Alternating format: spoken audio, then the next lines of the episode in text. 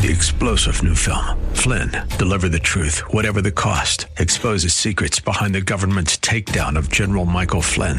Flynn knew what the intel world had been up to. He ordered the first audit of the use of contractors. This set off alarm bells. He told the truth. He was the most dangerous person for Donald Trump to hire. They had to get rid of Flynn. Flynn, deliver the truth, whatever the cost. Available now. Watch it today. Go to salemnow.com. Salemnow.com. If we look to the answer as to why for so many years we achieved so much, prospered as no other people on earth, it was because here in this land we unleashed the energy and individual genius of man to a greater extent than has ever been done before. Those who say that we're in a time when there are no heroes, they just don't know where to look. The sloping hills of Arlington National Cemetery, with its row upon row of simple white markers bearing crosses or stars of David, they add up to only a tiny fraction of the price that has been paid for our freedom. As for the enemies of freedom, those who are potential adversaries, they will be reminded that peace is the highest aspiration of the American people. We will negotiate for it, sacrifice for it. We will not surrender for it now or ever. We are Americans.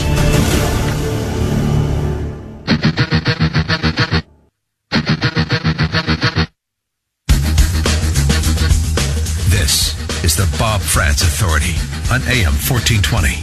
The answer. Hour number two is underway. Thanks again for joining us on AM 1420. The answer. We've got uh, a lot of stuff still to discuss this hour, including uh, the, probably the best slash worst example of what I was just talking about with the left cheering for failure of the United States economy, cheering for the spread of the coronavirus, even if it costs lives, in an attempt to make sure that it costs money in an attempt to make sure that the economy is hit and hurt. So that attempt, of course, would lead to um, an extraordinary blow for the Trump campaign for reelection in 2020. Uh, Jake Tapper on CNN going after the Surgeon General. The Surgeon General. It's unbelievable. You have to hear this. That'll be coming up after we talk to our next guest. Our next guest is no uh, stranger to the program. We've had him on on many occasions. He is a former speechwriter for George H.W. Bush. That's Bush 41. He is also the co-founder of the original National Tea Party movement. His name is Michael Johns. Back with us on AM 1420 The Answer. Michael, good to talk to you again. How are you, sir? Hey, good to talk to you, my friend. How you been? I'm good, thank you. I appreciate you uh, making the time for us, Michael. There's a lot of things that I want to talk about, and I'm going to start with something you and I chatted about already, and that is big tech. And and I want to because there's a, a number of questions here. We all know that big tech has an outsized influence on the opinions of the American populace. They impact what the American people buy. They impact uh, what the American people are interested in. Uh, they listen through your phones. They listen through our uh, through the um, uh, uh, the uh, Google Home and the Alexa devices and so on and so forth. So they can steer ads to you. All of these things. Every click you make on a computer. So big tech really influences people. So the idea that they can't influence people as to how they vote, the idea that they can't influence people as to how they feel about various um, public issues um, is is is foolish. Uh, clearly, they have a massive outsized influence on what people do when it comes to uh, elections. Well, here we are in an election year, Michael. I want you to try to make some sense for us of big tech's influence, not just on how people may vote uh, in this coming election, presidential and congressional and, and other races, but also looking back, how big of an influence did big tech have on who won and lost in 2016? Yeah, well, first a few. I mean, a few facts. Number one is the, as you uh, correctly pointed out, these technologies are crucially important for the dissemination of information. And people think about in terms of, you know, posts and things like that. It's not just that. It's media itself is really being distributed through it. So for instance, if you don't have uh, you know, a great Facebook presence and you're a media outlet, um, you're suffering right now. A very large percentage of mainstream and conservative and liberal news is is filtering through these outlets and through Twitter. So I mean, just to look at at the big ones: Google, Facebook, Twitter, um, YouTube. All four of these, at the highest levels of their managerial teams, are avowed progressives, not just in their ideology. I served on the executive management team of a Fortune 1000 company, did so with conservative beliefs, but those beliefs I never really articulated much unless someone asked me about them. I certainly didn't look to impose them on the company, much less the company's consumers. And yet, that's exactly what these four companies are doing. It's not conjecture. It's really, at this point, pretty much on the record that that's what they are doing. They um, look down, I believe, on uh, the American people and on Trump voters especially. Think very uh, lowly of them, mm-hmm. And sort of taken on this self-righteous crusade of of righting their ways and using these huge, um, well-capitalized, important mediums uh, to do that. And to your other question of historically what the influence has been, I always knew it was significant, but have, I guess starting to get a little frustrated on this issue because I really feel like there's a lot of rhetoric on it, but not really much in the way of action. Um, and let me be honest, sadly, I think that includes, I think this administration's got to start stepping up, not just with, you know, conferences and words, but, you know, with what their game plan is to actually uh, settle these issues. But you have, um, you know, studies that are out from experts who've looked at this that are now speculating that in 2018, as many as uh, four and a half million votes could have been steered in the way of Democrats as a result of their algorithms, their mm-hmm. uh, biases, their deplatforming, and all the other steps that they've taken. And that's enough, really, to have swung the House from Republican to Democrat hands in 2018. If you could go back now to 16 and say what would be the impact of that have been, it would have taken away their sole talking point on that election that, that Hillary Clinton won the popular vote. If you took out tech bias and the projected impact that um, these experts are, are saying it, it would, mm-hmm. she would not have had uh, Trump would have won the popular vote. So yeah. it's immensely uh, uh, crucial. Um, the expert that I'm citing, a guy named Robert Epstein, um, who is a Democrat and a liberal and no fan of Trump's, uh, but is an expert on these mediums and um, is concerned about the impact this is having on our democracy uh, is very pessimistic about the 2020 election. I'm not. He is. He believes that this bias is so institutionalized at this point and going to be so influential in uh, this um, swing vote, of which there aren't huge amount, but but they are going to be crucially important.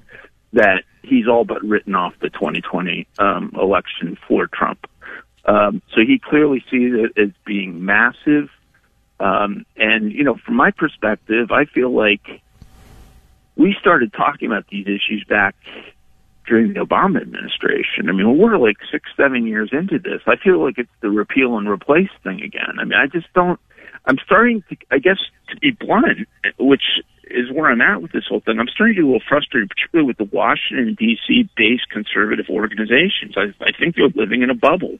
I really, I think these are the things that they're getting compensated and and grant monies and and individual donations in the tunes of tens of millions of dollars to address what are they doing?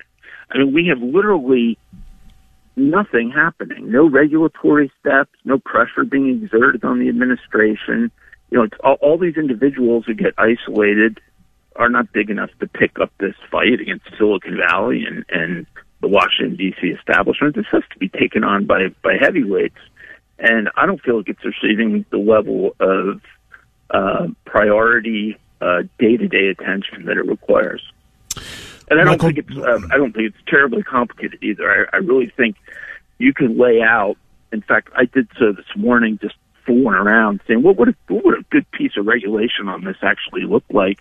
I think there's about five or six steps that could be instituted that would not be costly on companies, would not be particularly burdensome on them, but would maintain a level of objectivity that would be acceptable to everyone. And I don't know if the life my you know, my um, my my question about that part of this, Michael. We're talking to Michael Johns, who is a former speechwriter for George H. W. Bush and also the uh, co-founder of the National Tea Party movement.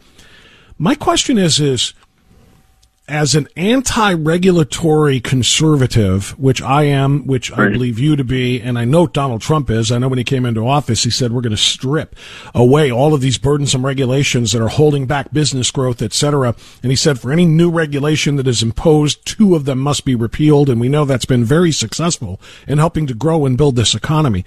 How do we answer those who would say you're trying to contradict yourself now? You want to put on regulations on businesses you don't like, like you know big tech companies, uh, and strip them away from others. Uh, uh, you know, particularly when it comes to environmental uh, and these kinds of things. So, how do we call for Yeah, and regulations? there, there, and there are conservatives like Mike Lee has made that point. He's sort of at odds with some other conservatives, you know, like Ted Cruz, and I'd put myself in the Cruz camp on this. That we need to do something. Here's why we need to do something. These are discriminatory practices.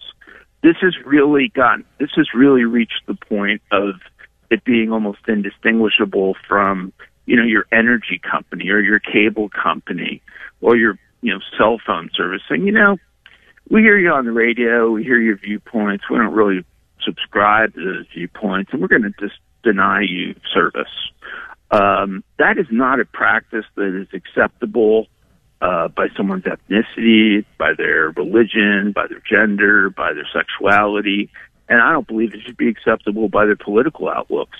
And for us to turn a blind eye on this and say, well, we're just going to, you know, at this point, late, so late stage in the game, too, by the way, good luck catching up with these technologies, even if we did go down that route, uh, accept that as an acceptable and legal approach for them to take, I think is a, is a huge mistake. These are, these are, they are discriminating against a body of individuals in a way that is indistinguishable really from any other form of discrimination. And it's proving particularly harmful given the projected impact it's having on our country's leadership.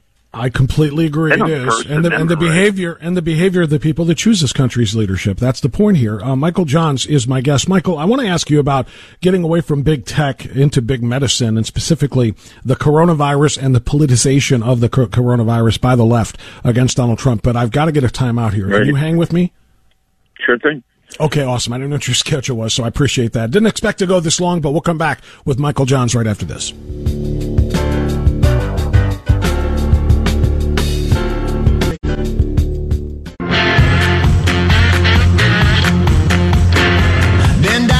Broken road now. All right, it's 1022. right back with uh, Michael Johns, who is a uh, co-founder of the National Tea Party and a former speechwriter for George H.W. Bush. Let me move away from big tech, and I want to talk about the coronavirus, and I want to talk about the ongoing attempts by the left to scare and fearmonger uh, Americans into not gathering, into not going to events, not going to the movies, not going to the ball games, not going to uh, shows, concerts, etc., doing everything they can to keep them home and to stop them from spending money in the hopes that, of course, the fear will lead to an economic shutdown. An economic, and, and we're already dealing with that. Uh, as you know, the um, um, they stopped trading today as the Dow plunged 1,900 points Yeah. um, over uh, the oil crash because of what's going on with the feud between Saudi Arabia and, and Russia. Um, there are a lot of elements to this, but the the last thing that we need is mainstream media and the far left, including elected Democrat officials, uh, trying to scare people into staying home and not spending their money. They are trying to bring true. They're trying to have a uh, essentially a um, uh, an economic. I won't say collapse, but at least an economic contraction. They want it to be a self-fulfilling prophecy. They've been saying we're going to have an economic uh, retraction or contraction rather for a long time now. Bill Maher and some of his friends on HBO have said this is what we want to see happen because it will hurt Donald Yeah. Trump.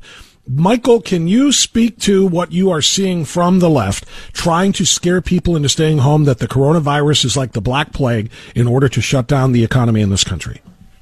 I think yeah, I agree with everything you said. I, I it's unfortunate that you know I have to agree with it, but I've you know I am I'm really following this closely, and I've seen it before, but you can see it in real uh, clarity right now that they are actually rooting for this thing to be as devastating and widespread and as uh, punitive on our economy as possible. And um, I just, you know, I reading a piece over the weekend. This guy, uh, Peter Coy, who's the economics editor at Bloomberg, you know, so ostensibly probably left, almost certainly left of center, but also ostensibly an expert on on economics. You would think, as an economic, as the editor, the economics editor of Bloom.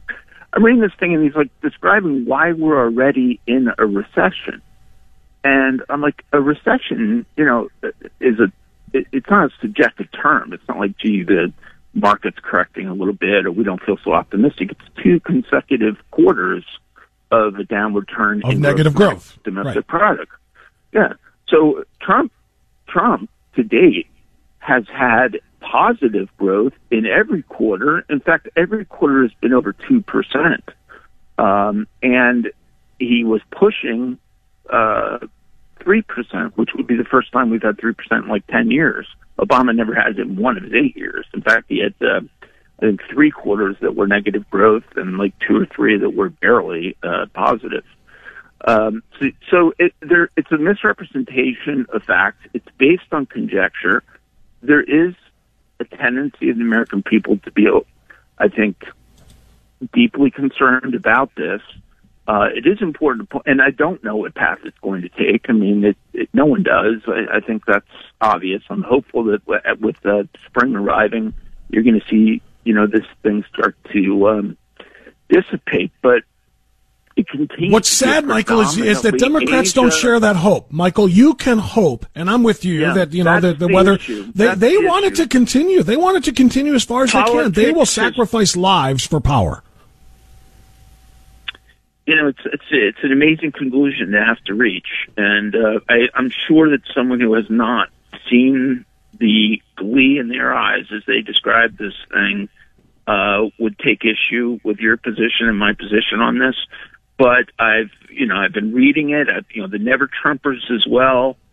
Uh, they love this, you know, and even with Michael, they're cheering the fact that coronavirus um, was was somehow spread at CPAC. They're they're saying, you know, this is awesome. I, I I'm reading that. tweets from I people through- I saying, was just going. I was just going through the the the, the CPAC tweet on Yeah. that um, over the weekend, and I'm like, well, this is interesting. It's like a, a whole bunch of left of center people who would never have read the CPAC feed, who are like, you know, implicitly saying, "Ha ha, look." Uh, Conservatives might have been potentially uh, had their lives endangered by being. Well, not just- not just that, you know, Michael, but Michael, they're- they're calling for- there.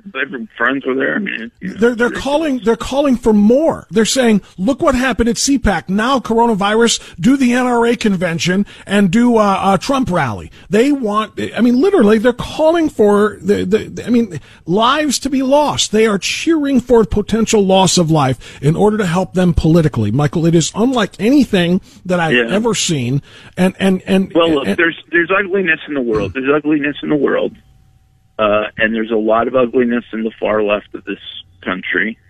And this party, um, which I've never been a part of and I've never voted for, hasn't always had this ugly side to them. I, I mean, I, I just can remember a time when you would disagree on on some policy issues, and you know you would forge some consensus on logical things and at the end of the day, you'd uh, you know certainly not wish each other ill. But Yeah. we have just become a, a country, you know, almost in, well, not almost in a political civil war. Um, I think we're two there's countries is what we are. We're two countries but now. they're- Yeah, and but it's you know when I really look at it, I'm like, who's fueled this uh, thing? I mean, I just got done describing how you know, frankly, um, I'm disappointed with the with conservatives' lack of assertiveness on on this technology issue. I could go on with a whole bunch of other issues Mm-hmm. that I feel the same way about. That we're, I just don't think we're assertive enough in trying to go out and make things happen that we want to hap- make happen. Whereas the left works very cohesively, very um, they're very uh, goal oriented. Um, they're not particularly concerned about whether the tactics are um, ethical or um, smear oriented, or sadly, if there's um, you know casualties that aren't related to the conflict at hand.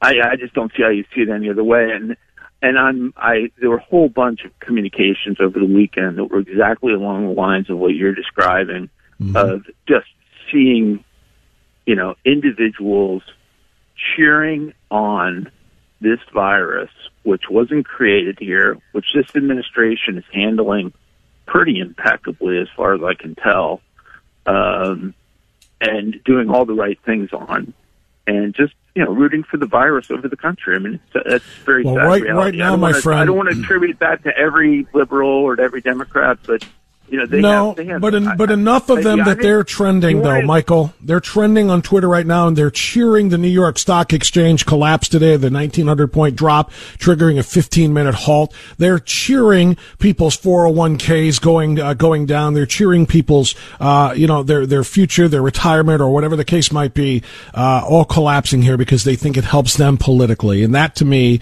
is um, it, it might not be every liberal, but it's enough of them that they they like I said that there's Well, they uh, can't stand that Trump can stand up there and say, you know, I promised I was going to create, you know, jobs, and I, like I've created seven million of them. I promised I would grow this economy, and it and it's growing. I promised I would fix these trade agreements, and I'm fixing them. You know, I mean, pretty much every conceivable thing. I promised I would grow wages, and I grow them. I promised I would address, you know, uh, Hispanic and African American unemployment. It's the lowest in, has been in the history of the country. They hate those statistics. Yep. And They sure do. um, I have, you know, so I was doing the math last night on the on the Dow. I said, you know, even with the correction on the coronavirus, it's up thirty percent since Trump took office, which is amazingly impressive. I, I mean, I think anyone who had been told uh, it would be up thirty percent in um, you know a little over three years is Yeah. It, it, We've it been is. It's blown been a remarkable impressed. ascension. Yeah, it's been a remarkable ascension, along with the economy, along with the joblessness dropping, and along along with the uh, record low unemployment rates, et cetera. And this is what he's running on, and that's why they are trying to destroy it uh, in this uh, last seven months or so before the election. Michael Johns, uh, National uh, Tea Party co-founder. Thank you so much, my friend. I appreciate all of your insight and analysis. We'll catch up again soon. you bet. Take care. You got it. Thank you, sir. Uh, 1030, let's get news now. Your phone calls the rest of the way. AM 1420, the answer.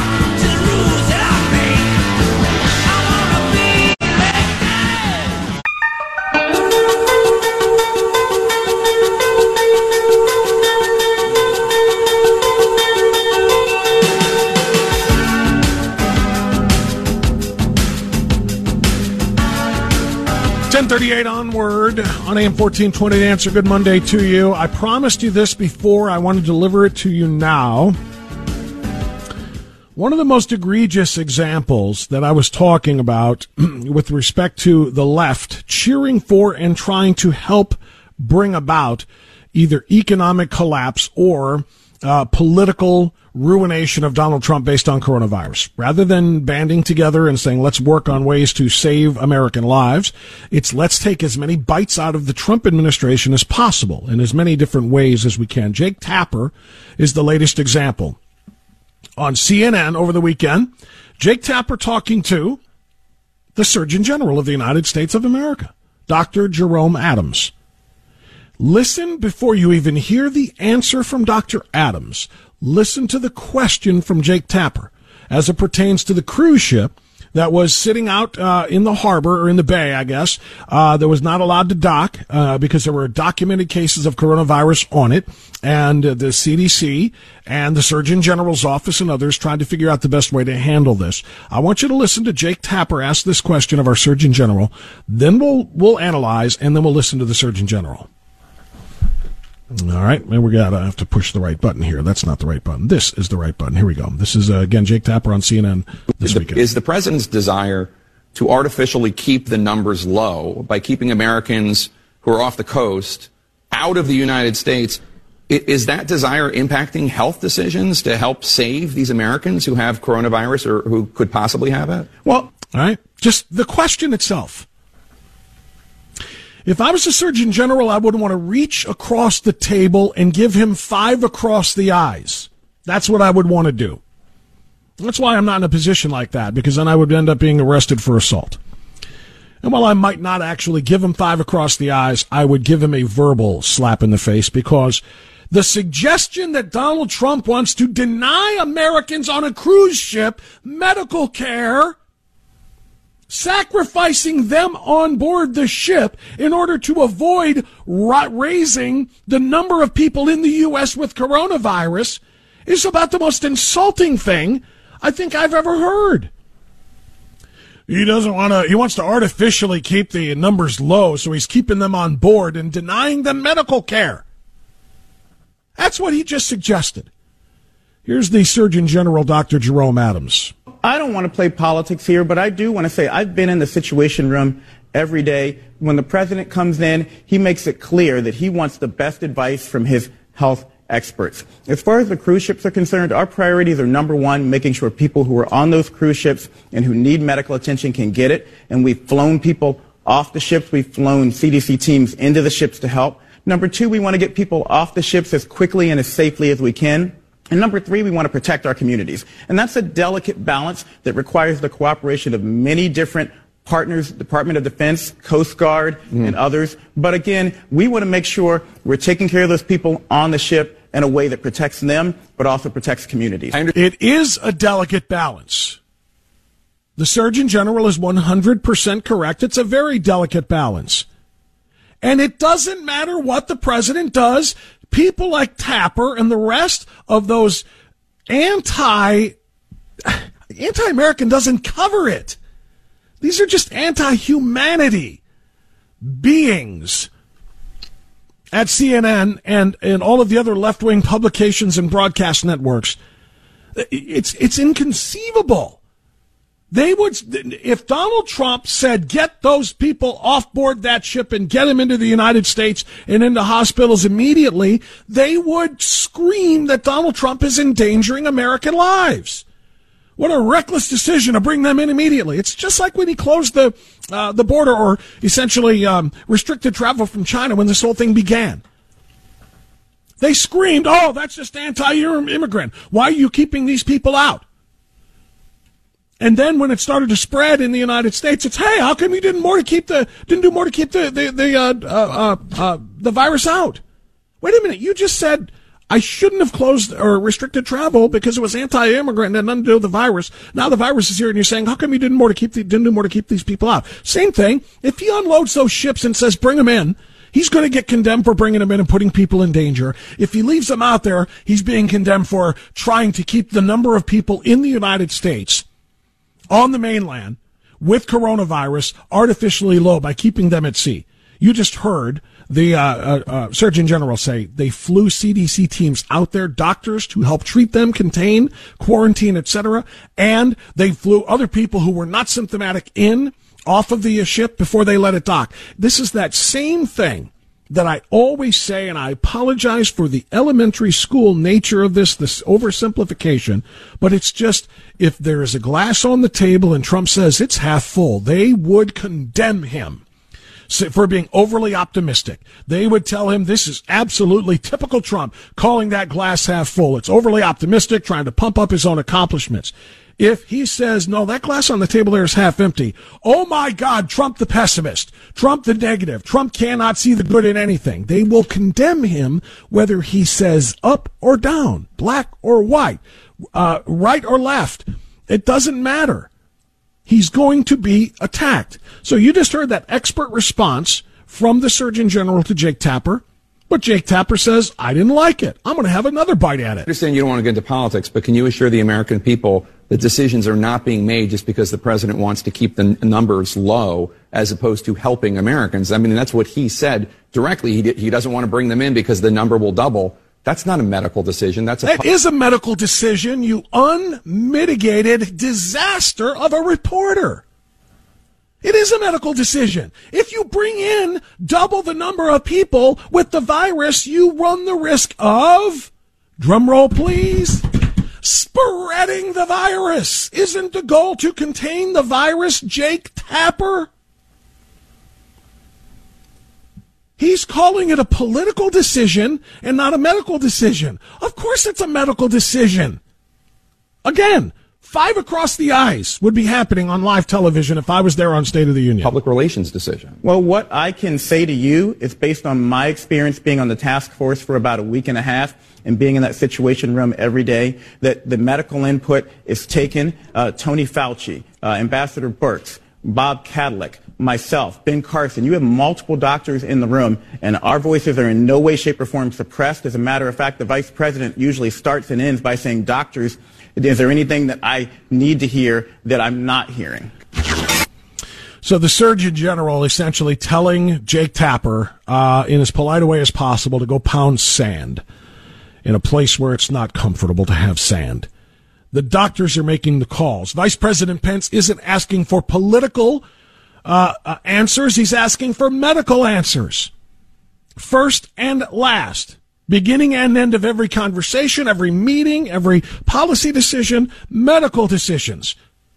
But Jake Tapper, like a true, dutiful, sworn enemy of all things good in this country, or at the very least, as they would see it, all things Trump in this country, is trying to make it sound like it's a political public relations decision if they brought in 20 people with coronavirus, they would blame Trump for spreading the coronavirus.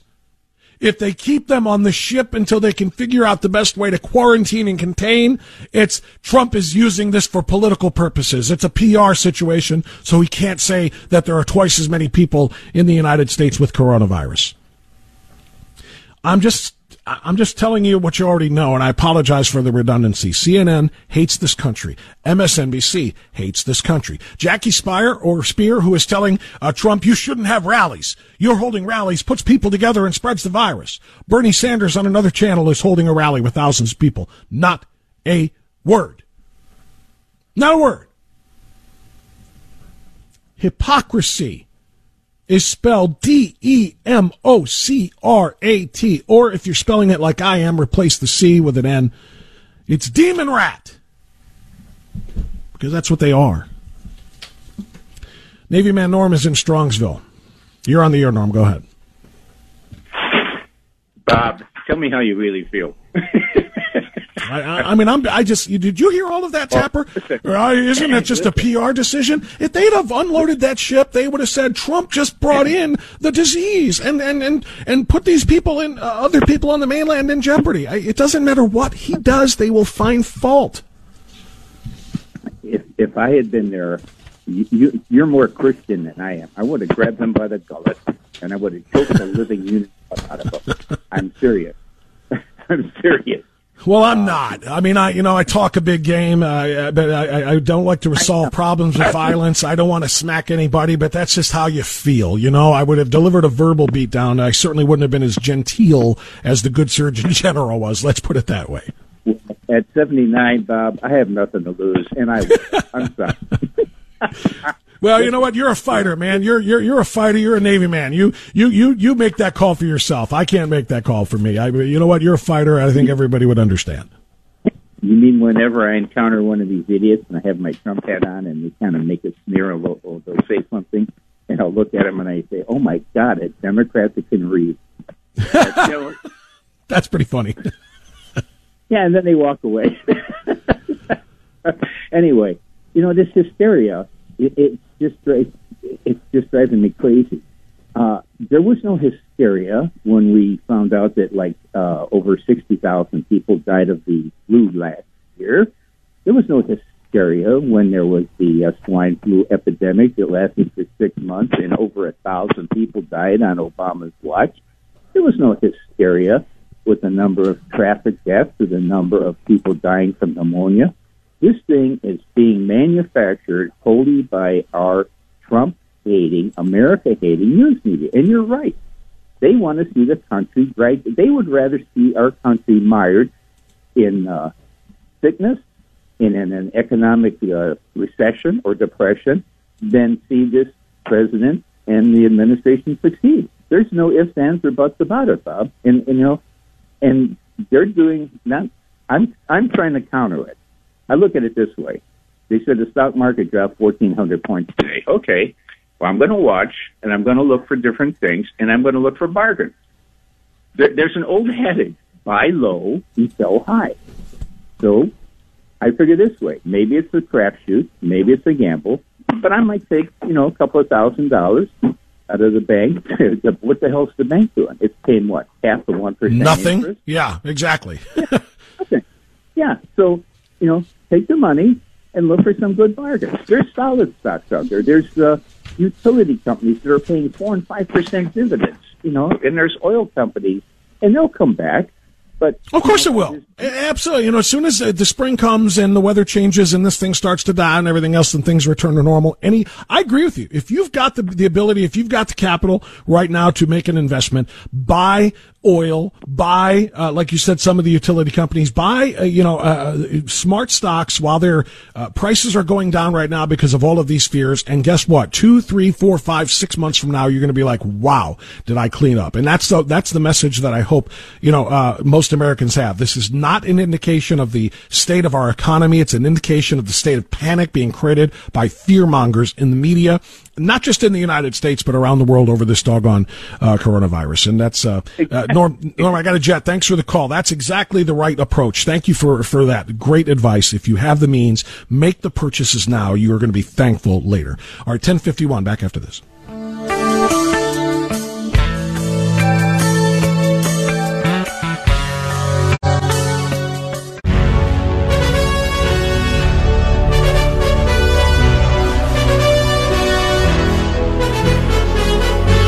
Final segment now, 1054. Short one, as is uh, the uh, the standard. Uh, we do uh, kind of take it right up to the gun here at the end, but let's take a few phone calls before we're done. Uh, Larry in Akron on AM 1420, the an- uh, answer wants to talk about the coronavirus as well. Hi, Larry, go ahead. Hi, Bob. You know, based on the way the Democrats are thinking about shutting down the economy by keeping people out of stores, stuff, why don't we shut everything down? Houses of uh, religion. Uh, what shut down the TV stations? Wherever wherever there's a group of people or five or more, let's shut it down. So you know, so we wouldn't spread this thing around. Based Well- on that thought. Yeah, that's you're right, Larry. I mean, you know, who gets to pick and choose what gets to stay stay open and what doesn't? You know, grocery stores have hundreds of people in them at a time. Are we supposed to close down all the grocery stores? Uh, you know, uh, uh, there there there are assemblies of people in churches every Sunday or every Saturday in synagogues and churches, and so on. do we shut them down so people aren't spreading the virus? That's the insanity of this, picking winners and losers about who gets to have their gatherings and who doesn't. Um, and, and it's also, also the, the, this is the, the, the reaction or this is the impact of, of, of fear mongering. It, it's making people legitimately wonder whether or not they should not go to their gatherings. I got a better thought. Let's shut Congress down. You know, so we can. Well, they're not, they're not getting anything done anyway, right? What's the difference? Would you even notice if they were there? All right, Bob. Thank you, Larry. Appreciate your call, my man. Good stuff. Um, seriously, I mean, honestly, Congress is like you know AWOL anyway. They're all they're there to do is is uh, is politic now. They're they're politicking for their own races or for the um, presidential, taking a bite out of the other side on the presidential uh, cycle. But but in all seriousness, I will say this. Um, I can't speak to any other faiths, but I will speak to my my fellow Catholics. Why are we still passing that chalice around? That, that I will say. Look, I'm not, I'm not panicking, and I'm not saying don't go to mass, obviously, and I'm not saying don't even extend the sign of peace, which is a handshake. Uh, in, in, in virtually every Catholic church I've ever been into. Just make sure that you use some hand sanitizer when you're done. Make sure that you are not going to your face and your mouth. Uh, if somebody is coughing and is symptomatic and then you touch their hands. But I don't know if I like passing the chalice around. If you don't know, in uh, the body of Christ and the body, you know, at the, at, at the sacrament of, of communion, you, you pass the chalice around. It's the, the wine that is, represents the blood of Christ and, and the, um, Eucharistic minister just hands the cup to each person you know, with a little dry tissue, a dry, a dry uh, a handkerchief, cloth. They, somebody sips it and they just wipe the, wipe it with a dry cloth. No, it's nothing sanitary, just a dry cloth, and turns the cup a little bit and hands it to the next person. And, and they keep circling the cup again and again and again with one mouth on it after another, after another, after another. And to me, I find that absolutely insane to do, whether it's flu season or coronavirus season. I think there's a, there's something that should be rethought there as it pertains to that. But my larger point is, if they're going to shut down arenas, if they're going to shut down theaters, if they're going to shut down places where large people gather, what, why, why are we limiting it, limiting it to just a few? Why are we not talking about literally malls? Nope. Grocery stores? Nope. Churches? Nope. Everybody stay home. Because that would be nonsensible, right? That would be absolutely ludicrous. That would be a, an overreaction. So if it's an overreaction to do that for some places, how is it not an overreaction to do to it to others? Can't have a basketball game with fans at Rocket Mortgage Fieldhouse because uh, uh, because of the coronavirus? Let the players play by themselves in an empty arena? Stop it. The only people making these nonsensible suggestions are the people who are trying to crash the economy. And the people who are trying to crash the economy are the people who would benefit most from a crashed economy. Those people are called Democrats. Because the crashed economy would take the biggest reelection argument that President Trump has going for him off the table. That is the state of the economy. Yes, Democrats are trying to destroy the economy for their own personal good. That's all the time I've got for you today. Thanks for being a part of the conversation. Thanks to Michael Johns, my guest. Thanks to Andrew and Marcy running the show. Stay where you are. Mike Gallagher's next. We'll see you tomorrow. Bye bye. Enjoy the silence. Three star general Michael J. Flynn, head of the Pentagon Intelligence Agency, knew all the government's dirty secrets. He was one of the most respected generals in the military. Flynn knew what the intel world had been up to. He understood its funding. He ordered the first audit of the use of contractors. This set off alarm bells.